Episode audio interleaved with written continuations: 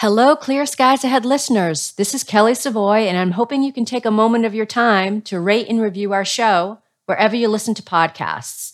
We have produced over 60 episodes, and you can help us reach even more individuals that will benefit from the diverse experiences shared by our guests. Thanks so much for listening, and I hope you enjoy this new episode.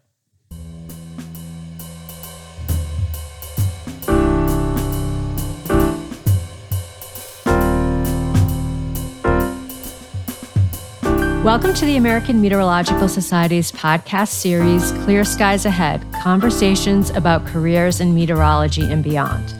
I'm Kelly Savoie, and I'm here with Matt Moll, and we'll be your hosts. We're excited to give you the opportunity to step into the shoes of an expert working in weather, water, and climate sciences. We're happy to introduce today's guest, Kelly Núñez Ocasio, ASP postdoctoral fellow at the Mesoscale and Microscale Meteorology Lab at NCAR. Welcome, Kelly, and thanks so much for joining us today. Thank you very much for having me. I'm very excited to be here.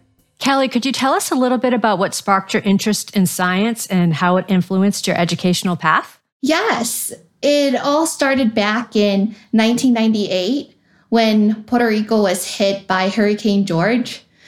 I remember being so scared. I was a kid back then. I was scared of the sound of the wind, the trembling walls. And what was a fear slowly evolved into an interest and eventually a passion. My mom says that after the hurricane, I was very much interested in the clouds, in the weather forecast on TV, especially the satellite images, which showed the ongoing weather. So I think that's where it all started. So, what opportunities did you pursue inside and outside of school that you knew would be beneficial to securing a job in the profession? That is the great question.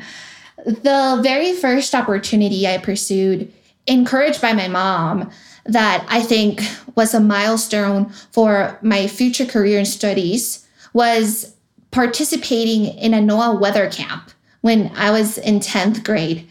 I remember I was the youngest weather camper, that cohort, and learning so much about the weather and especially where I could study meteorology in Puerto Rico. I learned that the only university that offers a degree in meteorology and atmospheric science in Puerto Rico is the University of Puerto Rico at Mayagüez this university offers a curricular sequence in meteorology, but it must be paired with a major in a hardcore science or an engineering degree. And I eventually completed my Bachelor of Science in theoretical physics with that curricular sequence in atmospheric science and meteorology. And during that time as an undergraduate, I became an active member of the AMS local chapter. And that really opened a lot of doors for me. It was the start of my career network and where I took on many leadership roles. I think, in addition to that, uh, being involved in the local chapter, I also participated in several internship opportunities. I was awarded the NOAA Educational Partnership Program Fellowship that provided me with two years of funding and two internship experiences across different NOAA offices. The first year, I interned at the Climate Prediction Center at College Park, Maryland. There, I learned about the El Nino Southern Oscillation and the second year, I entered at the Hurricane Research Division in Miami, Florida, where I studied hurricanes. And I was even able to participate in a reconnaissance aircraft mission. Um, and I flew into a hurricane with the hurricane hunters. And oh, wow, cool. Yeah, that was the dream come true. Um, I even got the official hurricane hunter certificate because in my mission we were actually able to penetrate the eye walls of the hurricane various times. And that's how you get the certificate. So it was really a, a dream come true. So what was that like? Is it i mean was it scary? Was it like i can't imagine that experience. Yeah so i guess i was so excited, but it turns out that when we flew into the system as a tropical storm, it was much more bumpy and uh, nauseating than oh, no. um, when we flew into it as a hurricane.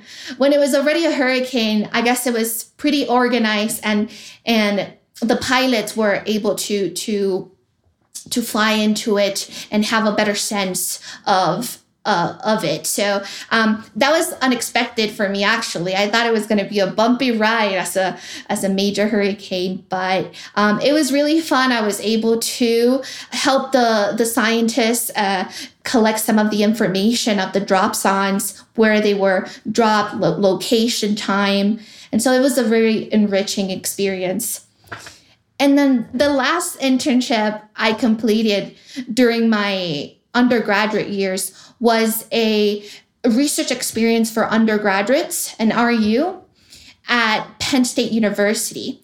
And that's where my passion about African easterly waves and the formation of hurricanes really uh, started. And it is interesting. So I continued to collaborate with my mentor and the people I worked with during this internship. And that actually led me to a graduate research assistantship at Penn State. And who was my mentor during the REU became my PhD advisor. And um, there I completed my PhD at Penn State. And during grad school, I, I participated as well in the AMS uh, activities, including um, involving myself in conferences, seminars, workshops. Um, I also visited research laboratories. And I think that that participation uh, together with, with all these experiences um, led me or were the building blocks that led to my next career step.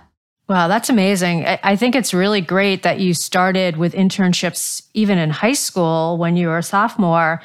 And it's great that NOAA offers that because I know there's not a lot out there for high school students. And and how did you find out about that that um, opportunity? So my mom saw it um, in the news. It was it was um, our local meteorologist back then um, had a science section and science and opportunity section. So it was promoted via the local news, and that's how uh, my mom learned about it and then she was like, if you really want to study weather, this is your chance. So um, I'm very fortunate and grateful that that she pushed me towards that. so um, now that you you know you had finished all those internships, you um, you you had your PhD, you did the graduate assistantship. So what was your first job in the field, and and how did you end up where you are now, or is this perhaps your first position? Right. So my first and current job is actually this one is being an advanced study program postdoctoral fellow at the mesoscale and microscale meteorology laboratory at NCAR. And I've been in this position just a bit over a year and a half now and enjoying it very much. I think um, how I ended up here is a result of establishing myself as an atmospheric scientist research in the field of tropical meteorology. And I think it's also due to the accumulation of experiences acquired, like those internships, building my network, um, visiting these, these research labs, um, my involvement with AMS. All of those led me, I think, to be awarded this fellowship at NCAR. So can you talk a little bit more about the fellowship at NCAR? You know, what's a typical day like? What are some of the activities that you're doing on a on a typical day? Yeah, each day in my job can look very different, which is what I, I like that a lot. um, uh, I'll say that I'll start by saying that because of this fellowship, I have the flexibility to explore different research opportunities and chase my creativity as a scientist and researcher by asking and pursuing my own scientific questions. And so, with that, um, one day can be me sitting in front of the computer all day, uh, doing code, analyzing data. Um, some days can be trying to run a numerical weather prediction model and making sure all the bolts and knobs are working. Um, and then there are days where I'm just doing a thorough literature review and I spend hours and hours reading research and publications. Um, there are other days or perhaps months at times where I'm out in the field um, as a field scientist. Last year, for example, I was part of two research uh, field campaigns, PRECIP and the NASA CPEX-CV. And I get to travel around the world through those experiences. And I, for example, in CPEX, I was off the coast of Western Africa, and it was also an aircraft mission type of uh, field campaign where we flew into convective systems and we flew into African easterly waves. It was like a dream come true to be able to actually see them in person and fly into these systems that I usually study in the computer. And so during that time, you're uh, for example, releasing radio radiosondes, you're analyzing the data that you're collecting in the field. Um, you're also being a field mission scientist. So sometimes you get to fly the mission and work with the pilots to fly into whatever region of the system you want to measure. And sometimes it's that we were in the ground supporting those flight mission scientists in the field campaign uh, PRECIP, I was actually um, in the Pacific. So I was situated in this uh, Japanese island. It's very little. It's right next to Taiwan. It's called Yonaguni. And I spent a whole month there studying the weather and releasing radiosondes and understanding what we were observing in the radar. And um, working with colleagues, international colleagues from Japan, from Taiwan, it was really an enriching experience. So I, I, I, get to do this as part of my job, and, and I feel really fortunate about that. I will say that a big other component of my job is actually this communicating science and communicating with folks, um, either the general public or um, the science community. Um, and I do that uh, across different platforms. Sometimes um, it could be conferences, sometimes it could be social media. Um, I find myself, especially during my postdoctoral years, um, being invited to seminars and, and workshops and presenting my research in that way.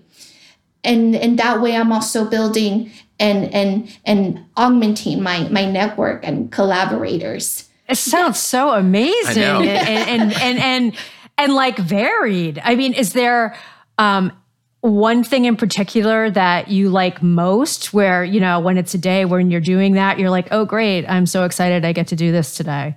That is a hard question. I I like a lot of aspects about my job. Um, I think what I like most, if I had to pick something, is um, I get to learn every day something new, either through my research, through other scientists' research, by exchanging ideas and collaborating with scientists across the nation and even internationally.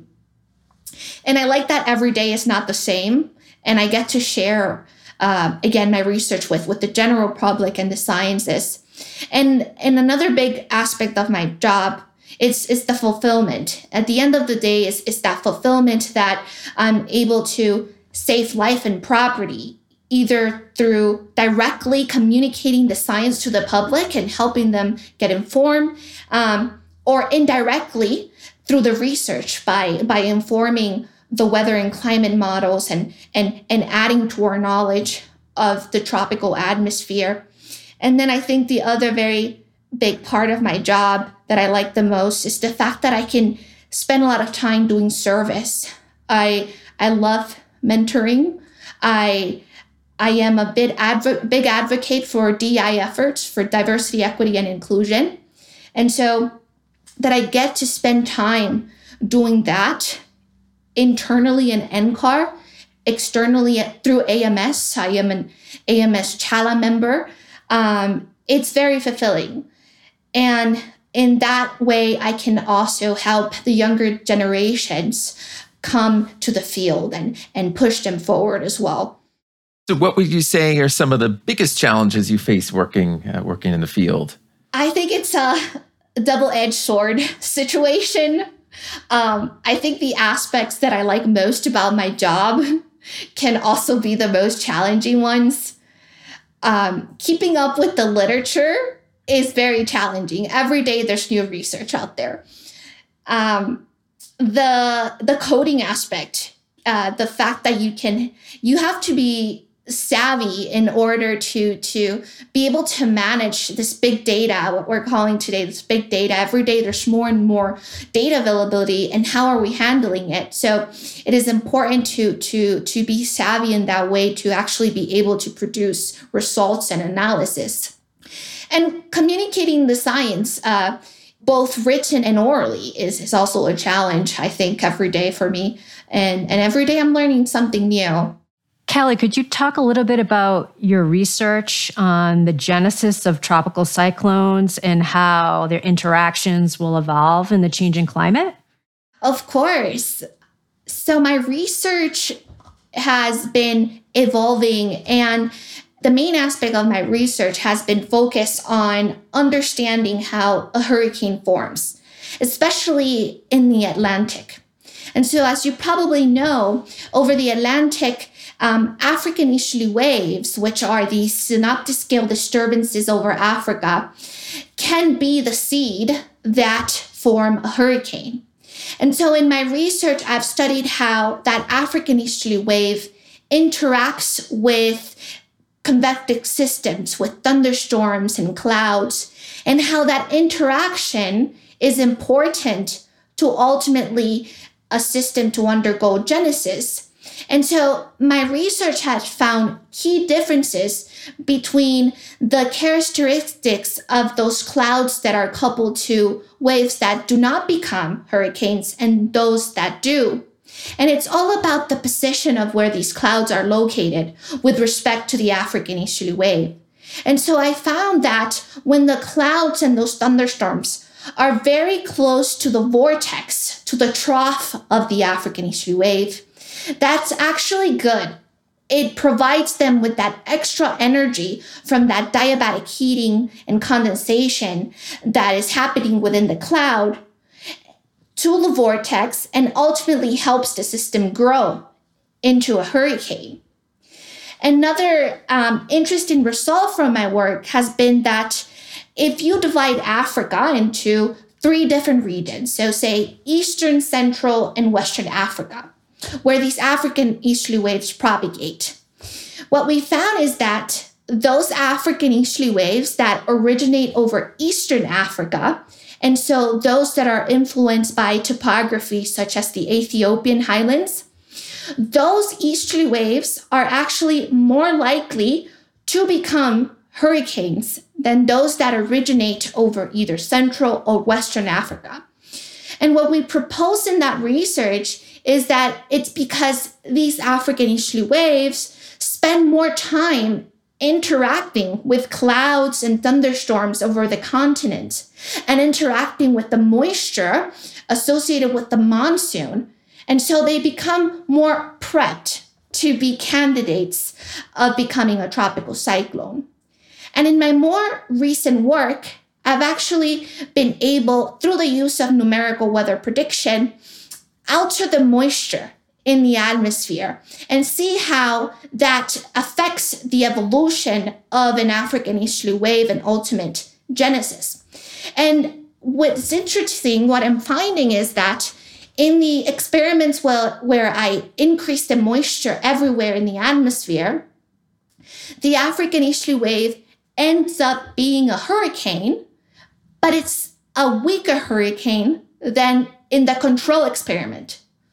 So, in other words, huh, interesting. It's very interesting. What I'm finding is that more moisture everywhere in the atmosphere, which we could think about it as our climate is, is changing with more with an increase in temperature we'll have more moisture availability will not necessarily lead to more intense african easterly waves that will lead to more intense tropical cyclones now of course this is um, one research project and there's many out there but it's ongoing work and i'm very excited about it yeah well you know thank you for that explanation because yeah, I, am not a scientist, but I could follow that, and you explained it very well, and it, it is. It's super interesting. Thank you so much.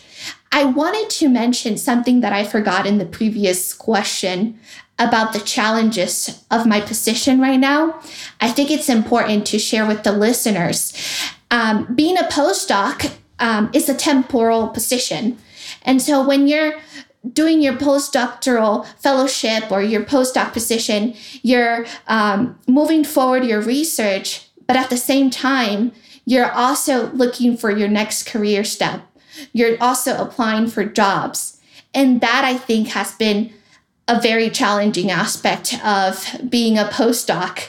Um, to be able to to to be strategic about um, what you want to pursue what would be your next career step while also doing all of these uh, great work and, and and and communicating science and services so for me for example i wish to stay as a research uh, scientist that's what what i would like to pursue in my next career step so I've been having to be very strategic and really looking into what opportunities are out there for me to be able to continue as a researcher.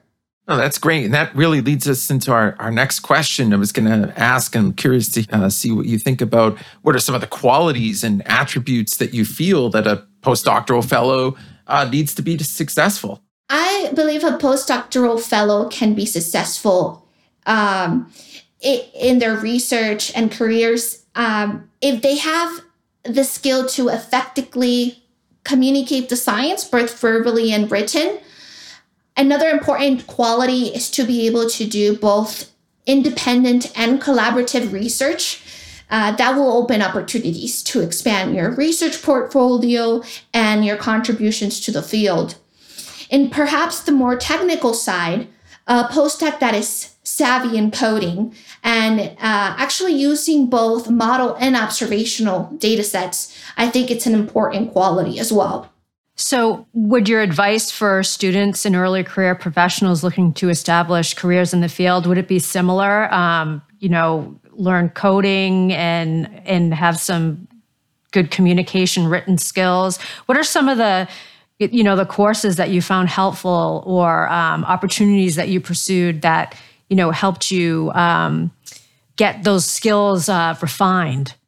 Definitely. I would say uh, all those opportunities either coding classes as you mentioned um, internship opportunities classes where you can um, work more on your on your uh, communication skills but I think an important advice to give students and early career professionals is to make sure that you at least have one mentor, a person that you can trust and they can guide you in your career.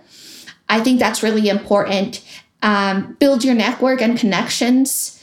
Um, build the portfolio through publications, collaborations, and um, be willing to learn new new tools different research topics, keep up to date with the literature, and don't be afraid to ask questions. Well, we're so grateful for everything you told us about your career. However, before you go, we always ask our guests one last fun question at the end of our show. So, what is your favorite food? I love this question. My favorite food is called mofongo. It is a Puerto Rican delicacy, at least in my opinion. It is uh, fried green plantains mashed to the shape of a small bowl, and it can be stuffed with veggies or meats. I like to have it with shrimp bathed in a garlicky sauce. It, it's so mm. delicious. My grandma made mofongo for me all the time growing up. She passed away, and so it's a way for me to connect with my heritage and, and remember my grandmother. Oh, that sounds interesting. So, Explain again. You you take the plantains and you mash them, and then that shapes what you stuff. Yes. So it's the green plantains. You first fry them in little pieces, then you mash them together with a pilon. That's the tool that is used and and helps create that bowl shape. Um, and then people stuff them with veggies or different meats I I personally think that stuffing them with shrimp and garlic is the best way to go about it. Um, it's so oh, yummy. Sounds it's, so good. Yeah, when you mash it, it becomes a soft consistency. It's it's it's not hard at all. So it's really yummy. it sounds delicious and very healthy too, because it sounds like it's lots of vegetables and protein. So mm, right, I, I may have to try that for sure.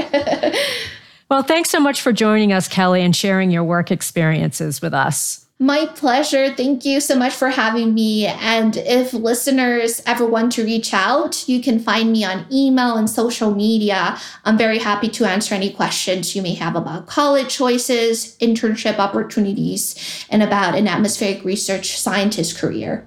Well, that's our show for today. Please join us next time, rain or shine. Clear skies ahead. Conversations about careers in meteorology and beyond is a podcast by the American Meteorological Society. Our show is edited by Peter Trepke. Technical direction is provided by Peter Killalay. Our theme music is composed and performed by Steve Savoie, and the show is hosted by Matt Moll and Kelly Savoie. You can learn more about the show online at www.ametsoc.org forward slash clear skies. And you can contact us at skypodcast at ametsoc.org if you have any feedback or would like to become a future guest.